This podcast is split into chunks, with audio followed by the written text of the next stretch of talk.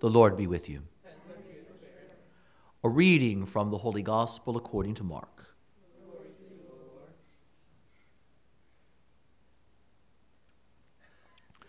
When Jesus and his disciples arrived at Bethsaida, people brought to him a blind man and begged Jesus to touch him. He took the blind man by the hand and led him outside the village. Putting spittle on his eyes, he laid his hands on the man and asked, Do you see anything? Looking up, the man replied, I see people looking like trees and walking. Then he laid hands on the man's eyes a second time, and he saw clearly. His sight was restored, and he could see everything distinctly. And then he sent him home and said, Do not even go into the village. The Gospel of the Lord. We have in both our Gospel and our first reading today the reality of sequentially coming to sight or understanding. In the first reading, the floodwaters, or I should say the rains, have stopped. And therefore, by implication, the hope is that the flooding has likewise stopped. And after those long 40 days in the boat, listening to the sound of that rain falling with such horrible relentlessness, suddenly all is quiet. And the question, though, is is it safe to go out? And so Noah begins this movement of releasing birds. The first being the raven, which just seems to keep flying for a couple weeks. And then the dove that finds no place to rest and comes back. And then the second releasing of the dove that once again comes back, but this time with a leaf from a tree, a single leaf, indicating that something has happened. That the floodwaters indeed are now dissipating, they are now going down. But it is still not time to leave the boat because quite clearly the dove could find no place to rest. Note how this works. We like to think of things in terms of instantaneous transformation. Well, the flood happened, sin's been wiped away, let's get started again. And what do we see with the example of Noah? Oh, not so fast. Not so fast. The washing away of the wickedness is one thing, but the ability to step out into the newly cleansed world and live is another. And one must be prepared for that. We love our model of instantaneous conversion and instantaneous transformation because, let's be honest, it requires no work. A dramatic intervention of grace, everything is different, and away I go. But that is not how the spiritual life works. That is not how the moral life works. That is not what transformation in the light of the gospel is. And so we see here, on the one hand, the world has been washed clean, but one must be ready to live in that new cleanliness. And so another week passes. And so note, it's the 40 days followed by a couple weeks before it's even thinkably possible to leave the boat. And imagine then, in the boat now, in the silence, there is that anticipation, but the question of where and how do we live? Because it must be different from how life was lived before if that brought all of this crashing down on our heads. And so, note the issue is not simply being made clean, the issue is living differently. We sometimes forget this as Catholics, even with regard to our approach to confession. We love the fact that we get forgiven. we don't necessarily like the fact that we need to change. And so we can fall into the pattern of I go, I know I've done wrong, I confess, but without any real conviction to live differently when I go forward. Note again, the cleansing is necessary, the cleansing is important, but only because it's at the service of what comes next, which is the difference in character, the difference in living. This then is also what we now see in this curious story of this sequential healing of the blind man. We don't see anything like this elsewhere in the Gospels. Normally, if Jesus is healing a guy, he's healed. But note what happens here. Jesus and his disciples enter the town of Bethsaida, a town of which later the Lord is going to pronounce an anathema, a curse. Woe to you, Bethsaida! This is that town. Because if the great things that I did for you would have been done in Sodom and Gomorrah, they'd have repented. And you haven't. And so, this is that town of which the Lord is going to attribute a certain faithlessness later in the Gospels. It's important that we recognize that. And so, coming to this town where the Lord is going to do something. And so, note again the insistence it's not that Jesus doesn't show up. It's not that he doesn't act with power. It's not that he doesn't extend his mercy. But something doesn't happen as a result of that. And that's on the side of man, who loves to be healed, who loves to be forgiven, but who doesn't want to be different. And so, look what happens. Jesus arrives in the town, and on the one hand, you think this must be great faith. They bring the blind man to him and say, Lord, touch him and he'll be healed. But it's a classic example of that shallow faith that marks all too many of us. Lord, heal me, because I want the pain to go away. It's not a bad prayer. But notice that when the pain goes away, I'm done. I'm done. That's all I want. Note how it limits me. I want the grace of the moment. I want the relief of the moment. That's not deep faith at all. That's more like desperation. That's not the desire for a lengthy or committed belonging or a relationship. It is more, I need you to be at my service. And so they bring the man to the Lord and they say, Touch him, Lord. And what does Jesus do? Jesus takes the man away from them. His first touch is to take him by the hand and lead him away. It is not a touch to his eyes, it is a touch to the hand so that the Lord might guide him away. Note what we're seeing here. The first touch, the touch out of which real healing comes, is not the finger that touches the eye, it's the hand that says, Let me take you with me. And so it is that the blind man, before he can see physically, is moving and the eyes of Jesus are leading him. He can't see where he's going, but the Lord can see. And that's enough. Note how beautiful this is.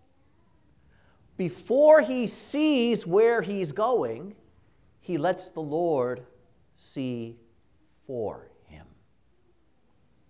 And this is different because the man has lived sightless in the world for a long time, which meant he has had to rely on somebody in the world to lead him and to guide him. And all that did was lead him deeper into continual sightlessness. What an important message this is for all of us. Because there are so many who say, Trust me, follow me, Let me show you the way. And what do we see here? Jesus is not in a hurry to give physical sight to the eyes until those eyes belong to a man who knows how to surrender to the guidance of Jesus Christ. How different. And so there's a certain humility that's intrinsic to blindness that the Lord builds on. But now, rather than passively surrendering to somebody less than me, let me lead you. We often don't connect healing with this degree of submission, with the fact that if the Lord will lead me, He will lead me into sight. But if I don't let Him lead me, it really doesn't matter how well my eyes work. And so, leading him away, the Lord then begins to work on him.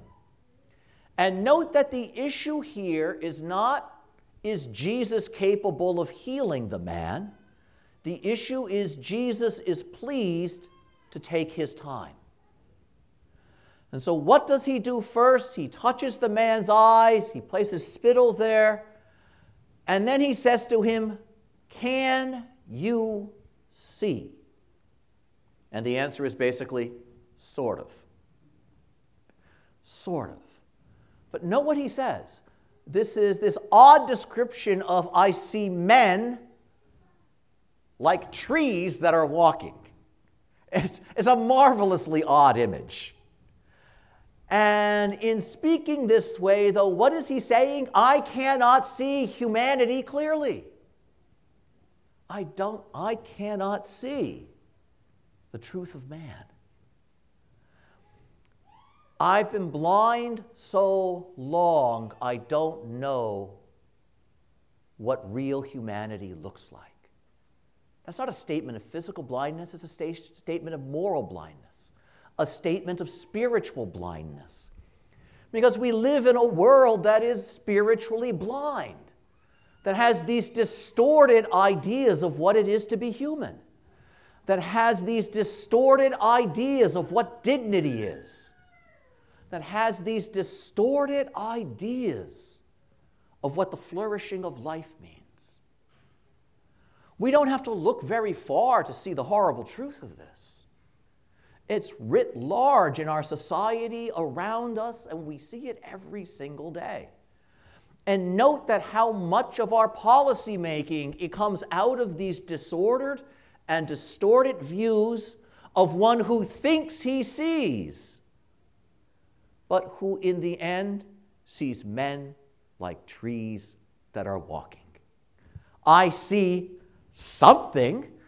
Something is going on, but I cannot recognize the truth of it. And all too many who don't have the benefit of the presence of Christ would assume that that's real sight. Note how beautiful this is.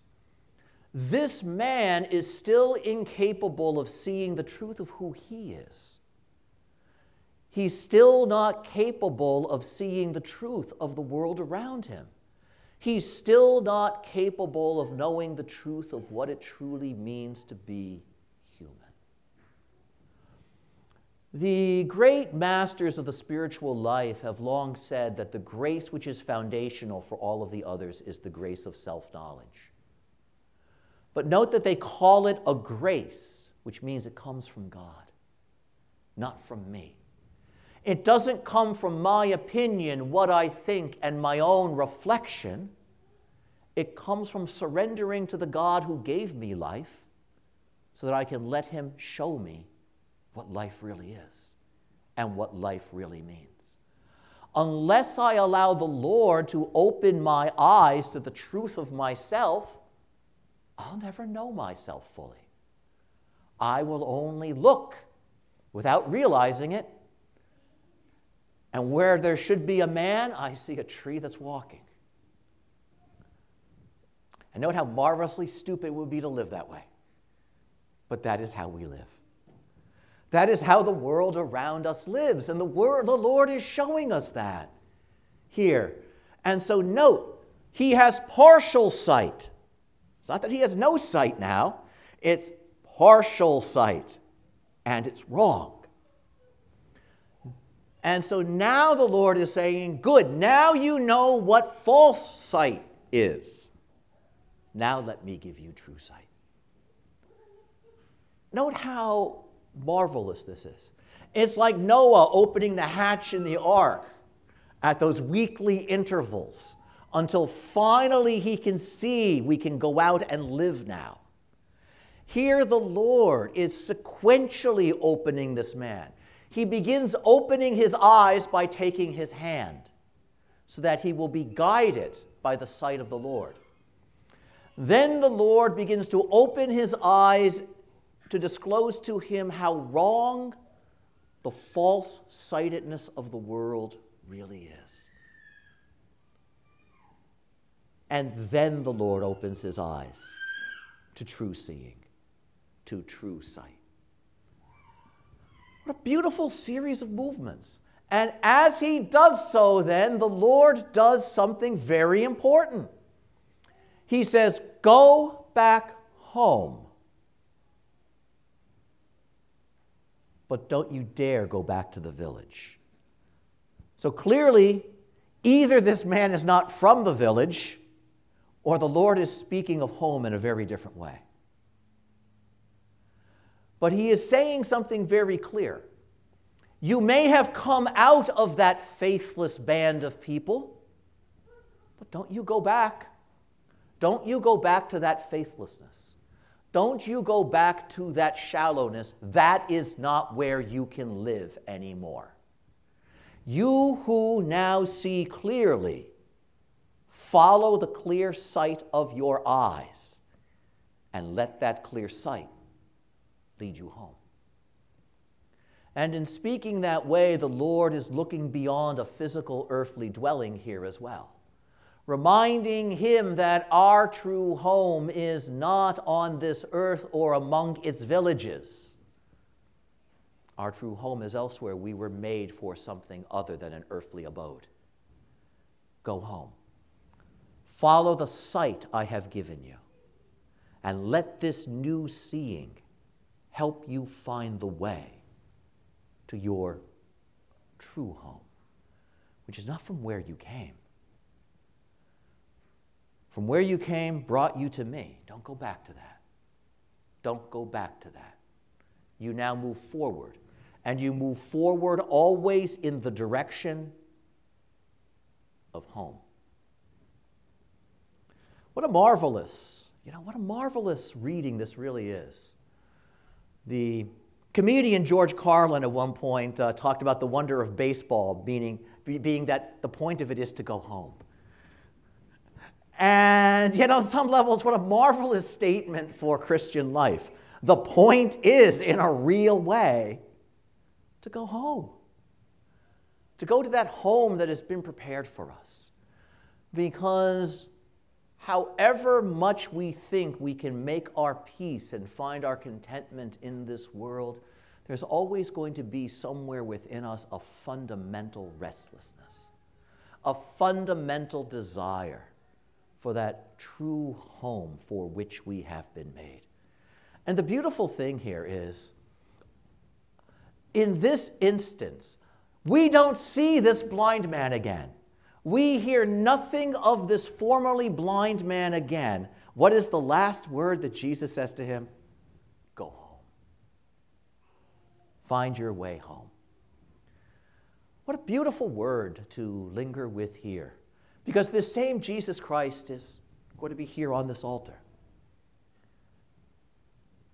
And we're going to come forward. He's going to touch us. But even as we stretch out our hands to receive him, the reality is we're stretching out his hand, our hands so that he can take them and that he can lead us. He can lead us away from those persistent areas of faithful, faithlessness that live in all of our hearts. He can lead us out of there. And the more we let him lead us, the more our eyes, little by little, can be opened to the truth of who we are to the truth of what it is to be human and to the truth of what it is to hear Him say to us, You make sure you find your way home. you make sure you do that. What a great gift that is. Amen.